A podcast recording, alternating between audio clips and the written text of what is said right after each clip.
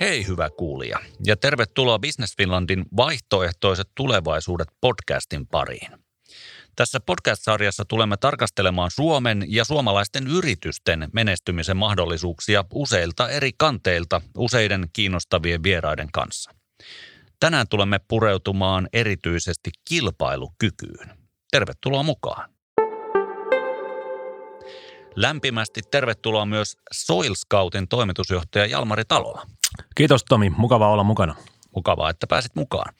Ja Lontoosta mukaan keskusteluun liittyy miehemme maailmalta Business Finlandin Länsi-Euroopan alueesta vastaava johtaja Harri Lanning. Tervetuloa. Kiitos, kiitos. Kiitos paljon kutsusta. Aloitellaan ja aloitellaan aiheella, jota tuntuu, että näinä aikoina ei oikein millään pysty ohittamaan, eli tätä isoa koota, eli koronaa. Jalmari Soilscout on seitsemän vuotta sitten perustettu yritys, teidän kehittämä langaton monitorointijärjestelmä, joka itse asiassa on ainoa laatua maailmassa. Tuottaa tietoa maaperän vallitsevista olosuhteista, lämpötilasta, kosteudesta, suolapitoisuudesta. Kansainväliset markkinat tähtäimessä alusta alkaen, mutta mitä tämä korona on tarkoittanut teidän suunnitelmille? No me oltiin siitä, siitä onnekkaita, että noin vuosi sitten me saatiin merkittävä lisärahoitus, me pidettiin rahoituskierros, siihen tuli lisäsijoittajia ruotsalainen Husqvarna merkittävällä panoksella mukaan. Lähdettiin vahvasti investoimaan tähän vuoteen, tehtiin, tehtiin vuodenvaihteessa strategiset rekrytoinnit ja siinä vaiheessa, kun, kun sitten alkoi merkit näyttää siltä, että korona tulee rantautumaan Eurooppaan, tulee vaikuttamaan. Ja, ja nähtiin se konkreettisesti, kun, kun meidän matkat, meidän tapahtumat ruvettiin perumaan, niin aika nopeasti me sitten istuttiin alas ja ruvettiin miettimään, että no mitä tämä meille tarkoittaa, miten se muuttaa mahdollisesti meidän suunnitelmia. Ja itse asiassa se ei, ei varsinaisesti muuttanut suunnitelmaa, strategiaa, se muutti sitä toimintatapaa. Ja me keskityttiin siihen, mitä meillä oli, niihin kumppaneihin, niihin asiakkaisiin, joihin oli tehty kontaktit, pyrittiin pitämään ne käynnissä, pyörä pyörimässä. Ja sen jälkeen se oli enemmänkin sopeutumista olosuhteisiin, missä ei, ei voi mennä asiakkaan luokse, vaan pitää muulla tavoin kyetä hoitamaan. Hmm. Vaikutukset on ollut, ollut sitten jonkin verran taloudellisia. Me ei olla saatu tehtyä ihan niin paljon rekrytointeja tänä vuonna kuin oli suunniteltu. Tosin niitä tullaan vielä loppuvuodesta tekemään ja pyritään niin pääsemään takaisin siihen vauhtiin, mihin oltiin, oltiin kuviteltu tänä vuonna pääsemämme. Hmm. Eli tietynlaista sopeutumista tähän, tähän uuteen normaaliin, mikä meille, meille tarjoiltiin. No uuteen normaaliin tai ainakin vallitsevaan normaaliin se, että kuinka pitkään tämä, tämä normaalisti taas jatkuu, mikäli tulee rokotteet ja, ja päästään uhasta, että, että palautuuko se sitten entiselle vai, vai ei. Se, se on ollut sopeutumista hyvin, hyvin paljon sitä, koska erityisesti meidän, meidän alalla, missä me tämmöisten maaperäasiantuntijoiden kanssa toimitaan, on ne maanviljelijöitä, on ne sitten golfkentähoitajia tai, tai urheiluareenoiden hoitajia, niin paljon se on sitä kenttätyötä ja siellä, siellä käymistä, missä sitä asioita tapahtuu, koska ne on hyvin konkreettisia asioita. Eli, eli kun mennään kentälle, niin todella silloin mennään kentälle. Ja, ja tämä on ollut, ollut tietyllä tavalla haaste. Se, se ei ole kokonaan se haaste poistunut, mutta koska pyörien pitää pyöriä, niiden, niiden viheriöiden pitää olla huippukunnossa tai toisaalta ruokaa pitää tuottaa, niin kyllä siihen löytyy myös sitten vaihtoehtoisia malleja. Entäs Harri, millä tavalla korona varmasti on vaikeuttanut, niin kuin Jalmarikin tässä, tässä kuvasi, niin monien uusien, uusille markkinoille pyrkivien yritysten ää, matkaa, mutta miten dramaattisesti koronan vaikutukset ovat sinun näkökannaltasi näyttäytyneet? No joo, mitä Jalmari tuossa jo sanoikin, niin onhan vaikutuksia ollut. Ja tota, olennaista on ehkä miettiä sitä juurikin, että miten, minkälaisilla uusilla keinoilla sit saadaan samanlaista tulosta aikaiseksi mitä aikaisemmin. Ja no onhan fakta se, että nyt vuoden 2020 esimerkiksi toisella neljänneksellä niin noin 17 prosenttia on vienti tippunut edelliseen vuoteen nähden. Että se, se on niin fakta, ja, mutta tämähän on erottautu. Se näkyy selvästi, että, että tota, nyt palvelut on saanut ne suur, suurimmat iskut.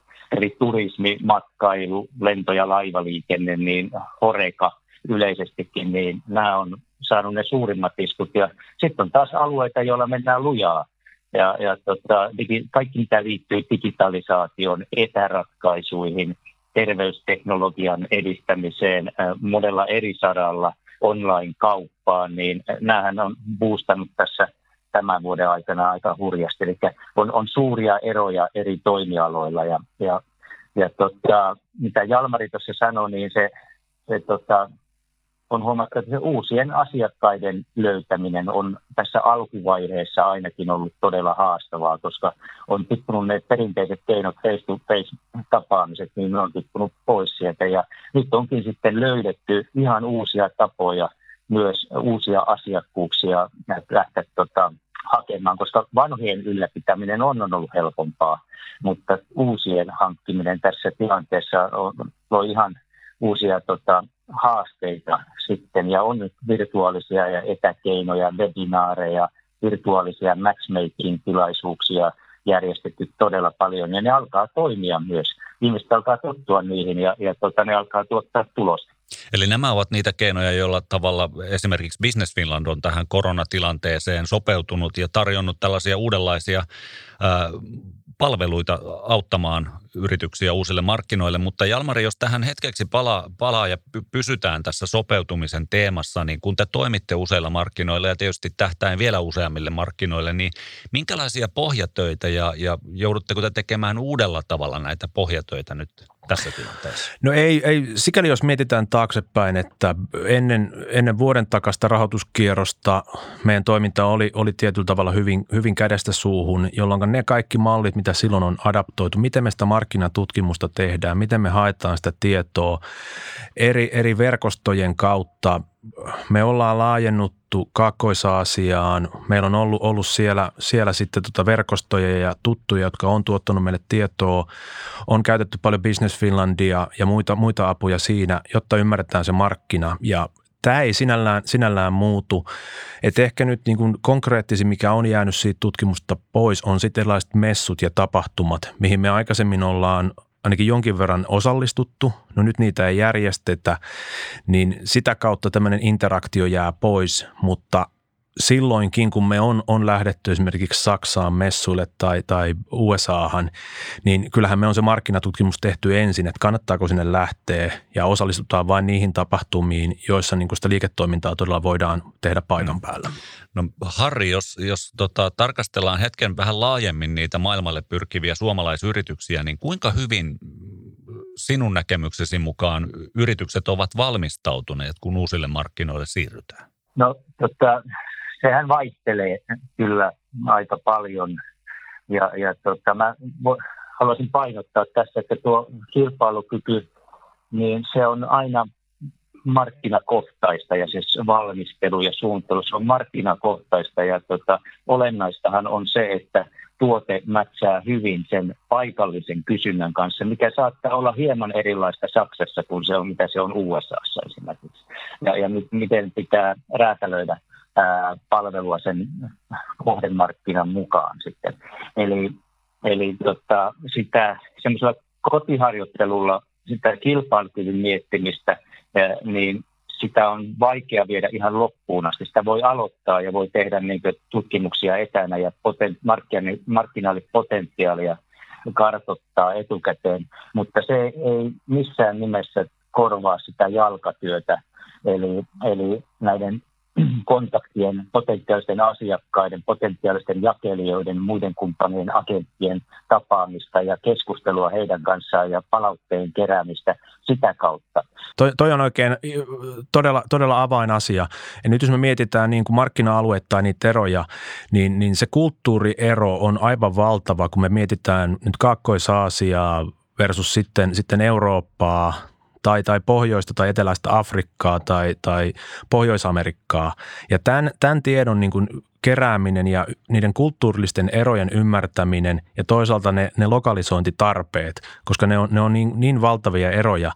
Ja tämähän on se usein se kompastuskivi, mitä, mitä ei ymmärretä, kun lähdetään kansainvälistymään, että mitä se todellisuudessa vaatii, jotta me pystytään sinne markkinaan pääsemään. Mm, eli, eli y- yksi tuote ei välttämättä niin kuin joka paikkaan mene samalla myyntipuheella. Ei, ei missään nimessä, että, että siellä on niin kuin hyvin, hyvin suuria eroja, että miten sitä ostotapahtumaa tai ostamista sitä on totuttu tekemään, millaisia hinnoitteluja muita malleja käytetään ja millaisia lokalisointitarpeita on, on olemassa. Millä tavalla, Harri, Business Finland pystyy tällaisessa markkinatiedossa auttamaan, jos summaat? Meidän palveluihin kuuluu kuuluu ää, tässä ohjaaminen ja sitten myös kumppaneiden löytäminen. Meillä on siitä vielä paljon, paljon juteltu, mutta se on niin varmasti yksi asia, mistä tänään keskustellaan, että miten tärkeää on ne oikeat kontaktit sitten myös ää, kohdemarkkinoilla. Millä tavoin, Jalmari, te toimitte useammalla markkinalla, niin juuri tämä niin kuin paikallisten verkostojen löytäminen, niin toisaalta kuinka tärkeä rooli siinä, tai kuinka tärkeässä roolissa se on, ja, ja millä tavoin esimerkiksi Business Finlandin kaltaiset toimijat voi, voi tässä tilanteessa auttaa? No se on sikäli täysin kriittinen meille, että meidän koko myyntimalli perustuu jälleenmyyjäverkostoon, jolloin meidän pitää löytää ne käsinpoimitut yhteistyökumppanit, jotka toimii meidän jakelijoina siellä kohdemaassa. Mutta se ei itse asiassa rajoitus siihen, vaan toisaalta se verkostorajapinta kattaa viranomaisyhteistyötä erityisesti Aasiassa ja Etelä-Amerikassa me vaaditaan maakohtaiset radiohyväksynnät meidän, meidän laitteille. Meidän pitää toimia viranomaisten kanssa, meidän pitää löytää ne oikeat kumppanit, jotka voi auttaa meitä kääntämään tarvittavat dokumentit ja toimimaan siinä rajapinnassa meidän kanssa. Ja tämähän on nimenomaan se, se työ, mikä on äärimmäisen vaikeaa tehdä täältä Suomesta käsin. Että jos, jos mietitään nyt Chilen tai Perun kaltaisia maita, jotka on, on hyvin kaukana ja siinä on aikamoinen kielimuuri, niin, niin miten ihmeessä suomalainen yritys kykenee löytämään ne oikeat toimijat sieltä, koska siellä varmasti tarjokkaita on hyvin paljon, jotka hyvin mielellään sitten toimis meidän kanssa, mutta, mutta suositusten kautta ja, ja tämähän on se osa-alue, missä Business Finland on meitä tukenut paljon, että, että sieltä pystytään pinpointtamaan ihmisiä, jotka tuntee paikalliset toimijat ja suosittelemaan sieltä, että aloittakaa näistä ja jos homma ei toimi, niin katsotaan seuraavia se, miten Business Finland maailmanverkostossa voi asiakkaitaan auttaa ja auttaa, niin kyllä jos yksi asia pitää nostaa sieltä, niin se on meidän kontaktiverkostot kyllä. Ja kuinka paljon se ja mitä palautetta me saadaan asiakkaita nimenomaan tästä, kuinka arvokasta se on, kun lähtee Suomesta liikenteeseen ja on sitten joku paikallinen luotettava Suomi-henkinen, jos ei suomalainen tota, siellä ää, sitten kertomassa, että mitä kaikkia kontakteja. Ne kontaktiverkostot on todella laajat lähtien, lähtien tietysti palveluntuottajista, mutta siellä on toimittajia, se, siellä on ö, teknisiä asiantuntijoita, yliopistoa ja erilaisia järjestöjä. Mitä vaan meidän asiakas siellä tarvitsee kansainvälistymiseen, niin meiltä, meiltä löytyy apua siihen kontaktin löytämiseen. Jos ajatellaan sitten tilannetta, että, että tuote on kunnossa, markkinatiedot on, on tarkastettu, verkostot on hommattu ja maailmalle on kovasti, kovasti hinkua, niin, niin yksi tärkeä seikka on kuitenkin se, se ihan, ihan lähtötilanteen miettiminen, se kilpailuetu, se kilpailukyky. Jalmari, tällainen kapea, pieni kysymys. Mistä sinun mielestäsi kilpailukyky rakentuu? No kilpailukyky rakentuu tietysti hyvin moninaisista eri asioista ja mä voisinkin alo- aloittaa sillä, että miten, miten me, meillä on lähtenyt koko tarina liikkeelle, niin meidän, meidän perustaja Johannes Tiusanen, joka Johannes on ulvilalainen maanviljelijä, viljelee samaa perhetilaa, joka heillä on ollut 1554 vuodesta lähtien. Eli tarina kunnossa. Joo, tarina on kunnossa. Johannes on myöskin agroteknologian tohtori, eli, eli suomeksi niin maa- ja metsätaloustieteellisen tiede, tiedekunnan tohtori, joka on, on keskittynyt sitten maatalousteknologiaan ja hän on myös Helsingin yliopiston dosentti. Ja Johannes lähti silloin kehittämään ratkaisua omaan tarpeeseen. Ja kun se oli, oli sitten akateemisen työn kautta kehitetty, Johannes ymmärsi, että nyt tuli kehitettyä jotain liian hienoa omaan käyttöön. Että tämä pitää saada myös muualle. No kilpailukykyhän osaltaan syntyy siinä, eli meillä oli se innovaatio. Mutta sehän yksistään se innovaatio ei riitä. Siihen ympärille erityisesti pieni firma tarvii sen oikean tiimin, jossa on oikeat jäsenet oikeissa paikoissa. Ja tämän tiimin rakentaminen kesti yllättävän kauan, että tota, jos tämä, tämä niin kuin keksintö oli olemassa jo 2005-2006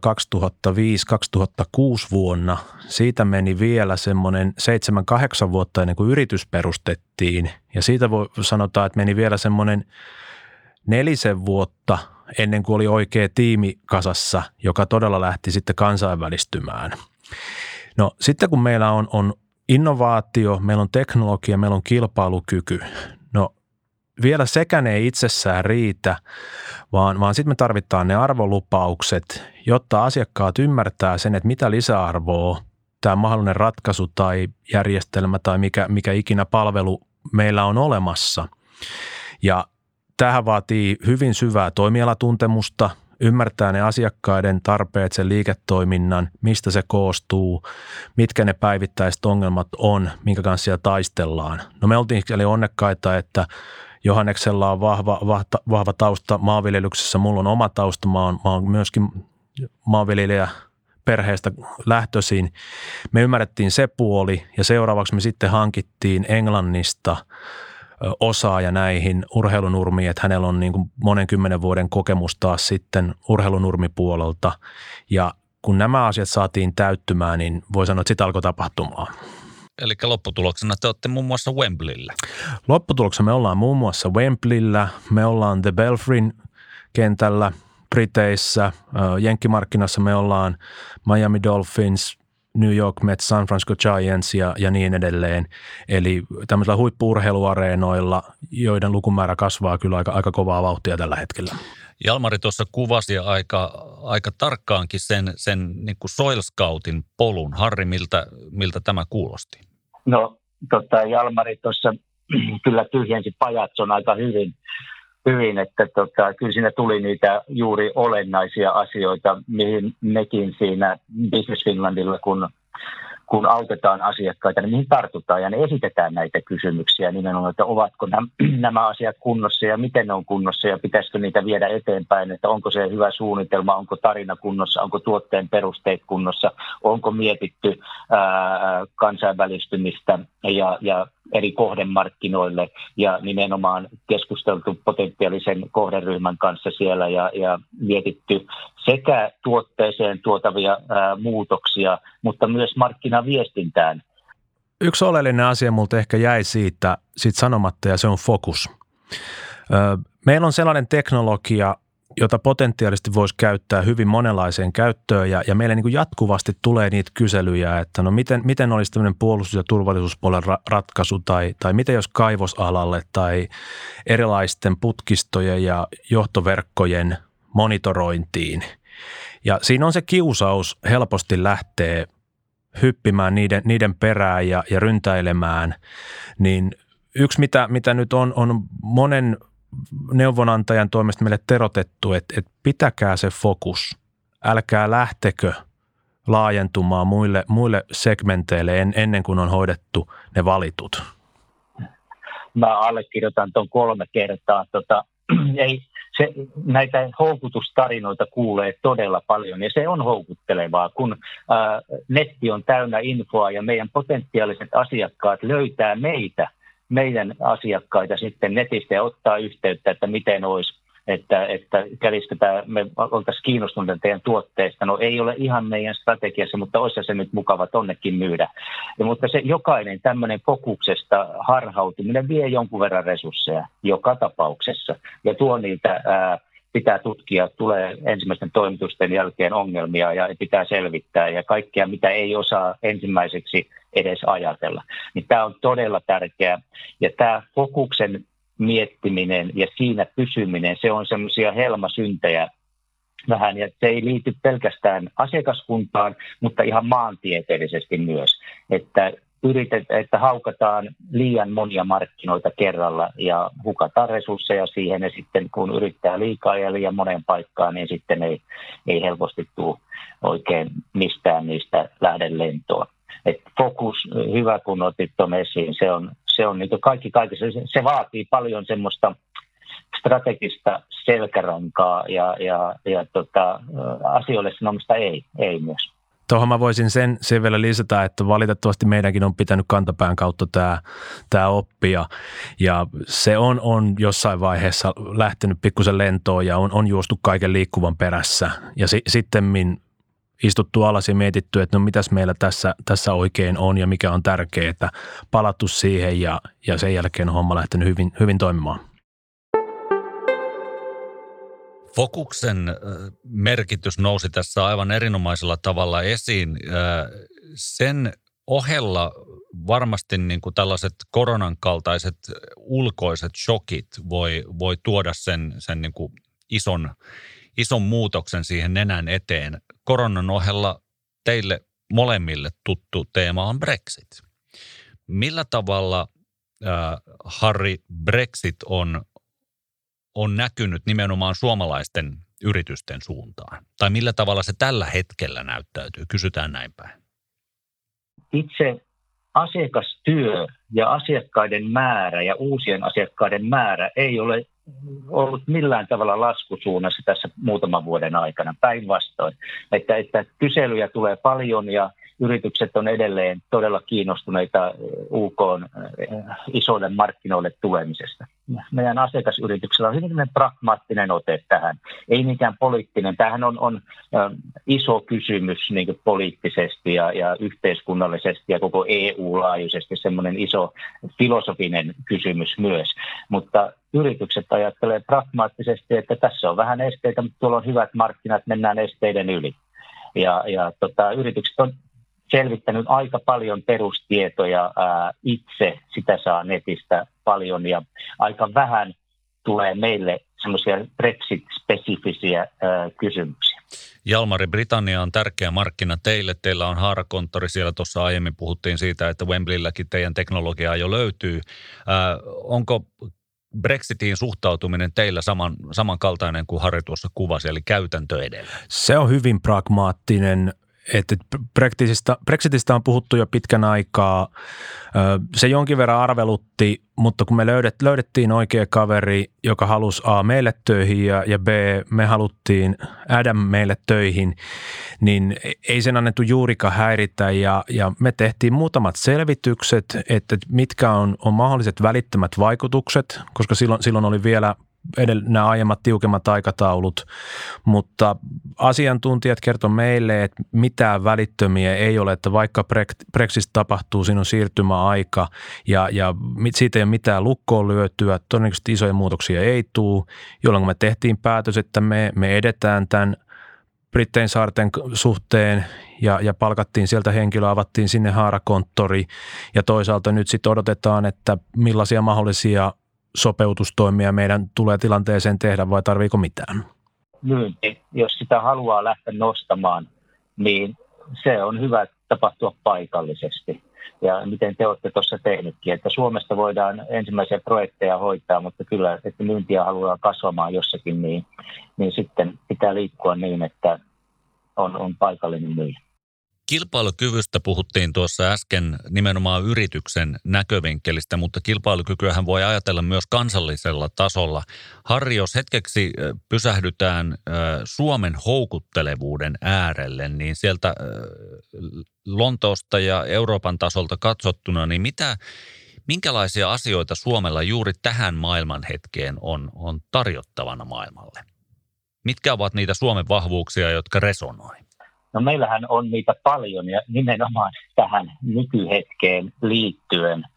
Tota, mä nostaisin yhden, yhden uuden teeman tai asian tähän, joka ei ole suoraan tuotteiden vientiä ulkomaille, vaan matkailua, mikä on nyt pahoja iskuja saanut ja, ja, tota, ja vieläkin on syvässä kriisissä, niin kyllä näen, että Suomeen matkailu esimerkiksi, niin sen, sen korostaminen, kaikki tämä turvallisuus, puhtaus, luonto, hiljaisuus, kestävien, kestävän kehityksen arvot, mikä liittyy siihen, niin tässä on iso myyntivaltti, kun päästään vaan, tota, nämä lentokoneet saadaan, saadaan tota, sitten ja laivat ja junat enemmän täyteen ihmisiä. Niin Tämä on eikä, mitä mä näen suurena mahdollisuuksena, missä, mihin nyt selvästi liikutaan. Se näkee muuallakin. Ihmiset siirtyy kaupungeilta rauhallisemmille alueille ja etsitään vähän erilaista kuin tota, ää, kaupungin vilinää.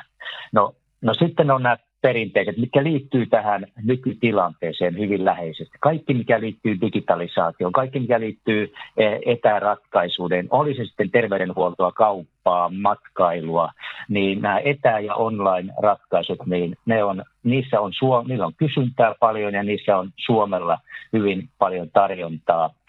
Tekoäly, VR, AR-ratkaisut, mikä liittyy esimerkiksi etäkoulutukseen, niin niihin löytyy löytyy niin vahvaa osaamista, terveysteknologia yleisesti, cleantech, biotech, oli sitten kierrätyskuidusta jätehuoltoon tai energian tuottamiseen jätteistä, niin nämä on vahvaa aluetta.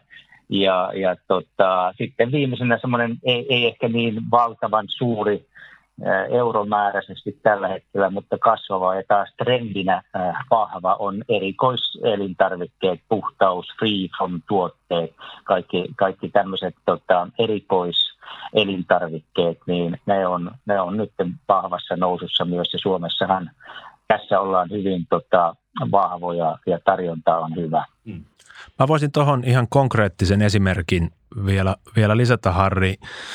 Meidät, meitä kontaktoi noin tämmöinen henkilö perusta ja hänen tausta oli semmoinen, että hän on, on koko uransa työskennellyt kaivosalalla, mikä perussa on, on hyvin suuri, kaikista suurin, suurin itse asiassa liiketoiminta-ala. Ja näin eläkeijän kynnyksellä, niin hänelle tuli mieleen, että tietyllä tavalla hän on osallistunut luonnon tuhoamiseen, vesien pilaamiseen koko uransa ajan. Ja nyt, nyt olisi niin kuin hetki myös kääntää sitä toisinpäin. Ja hän oli miettinyt siinä jonkin aikaa, että no mitä, miten hän voisi toimia ja miettinyt, että missä voisi olla sitten sopivan kaltaista tarjontaa ja teknologiaa. Ja mielikuvana oli tullut Suomi, Suomen puhtaat vedet ja suomalainen teknologia mieleen. Hän rupesi etsimään nimenomaan Cleantech Finlandin kautta suomalaisia cleantech-yrityksiä, jotka toimii vesialalla ja kontaktoi sitten meidät ja, ja useita muita cleantech-yrityksiä Suomesta tämän kautta. Ja toinen esimerkki oli aivan samanlainen Meksikossa, eli Meksikossa hyvin pahanlaatuinen vesikriisi, niin he lähtivät sitten etsimään suomalaista cleantech-teknologiaa veteen, veden puhdistamiseen, veden jakeluun, veden säästämiseen liittyen. Niin kun yhdistetään sitten suomalainen innovaatioteknologia ja tämä puhtaus, niin ehkä tässä voisi olla se, se todella Suomesta lähtevä kilpailukyky ja erottava tekijä. Eli vahva maakuvallinen aspekti molemmissa näissä, näissä sinunkin antamissasi esimerkkeissä.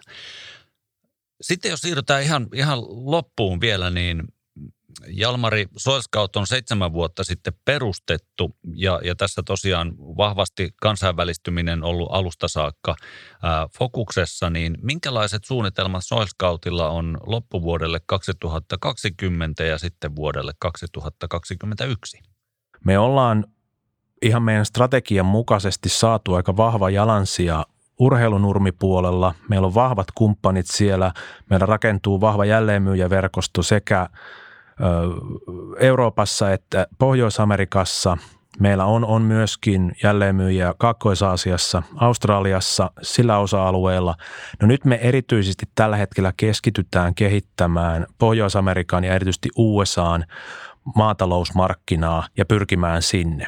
Ja ensivaiheessa me lähdetään liikkeelle Kaliforniasta, tietäen, että Kalifornia ja varsinkin Napa, Napa-alue on tällä hetkellä kriisissä. Siellä on jo satoja viinitiloja palanut maastopaloissa, kolme miljoonaa aaria maata palanut ja siellä on niin kuin hätätila päällä, mutta toisaalta Amerikan markkina, Pohjois-Amerikan markkina on aivan älyttömän suuri ja sen sijaan me yritettäisiin ottaa laajaa lähestymistä koko maahan.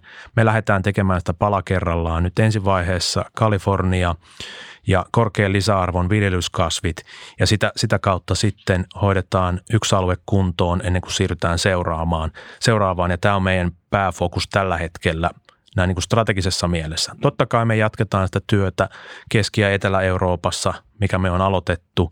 Meillä on, on siellä lupaavia keskusteluja ja kumppanikeskusteluja, joita sitten edistetään. Mm. Eli pala kerrallaan ja, ja strategian mukaan. Kyllä, tämmöinen hyvin fokusoitu lähestyminen. Harri, minkälainen viesti sinulla olisi tähän loppuun antaa yrityksille, jotka uusille markkinoille haluavat? Korostasin näitä ihan perusasioita, mitä tässä on tullut, että on, on selkeä intohimo kasvamiseen ja kansainväliseen kasvamiseen, mikä näkyykin yrityksillä nyt todella hyvin verrattuna mitä se oli ehkä 15-20 vuotta vuotta sitten, niin yritykset jo valmiiksi haluavat ja perustaa niitä, että lähdetään kansainvälistymään. Ja on selkeä päätös tästä olemassa ja sitoutuminen, että me kansainvälistytään. Sitten on perusasiat kunnossa, neitä niitä suunnitelmia. Business Finlandin kanssa voisi parrata näitä kansainvälistymissuunnitelmia jo, jo Suomen, Suomen päässä. Ja, ja tota, ja sen jälkeen miettiä hyvin tarkalleen se, että mihin fokusoituu, mihin fokusoituu sillä meidän tarjoamalla ja mille markkina-alueelle lähtee ensimmäisenä. Ja, ja tota, näillä alueilla taas sanoisin, että mielellään Business Finland on siellä auttamassa ja, ja antamassa sitä paikallista kontaktia, kontaktiverkostoa ohjaamassa paikalliseen bisneskulttuuriin, mikä on hyvä tapa toimia tällä markkina-alueella ja pitämässä kädestä kiinni siinä matkan varrella. Suuret kiitokset Jalmari ja Harri erinomaisen innostavasta keskustelusta ja oikein hyvää ja menestyksekästä syksyä teille molemmille. Ja kiitos myös sinulle, hyvä kuulija.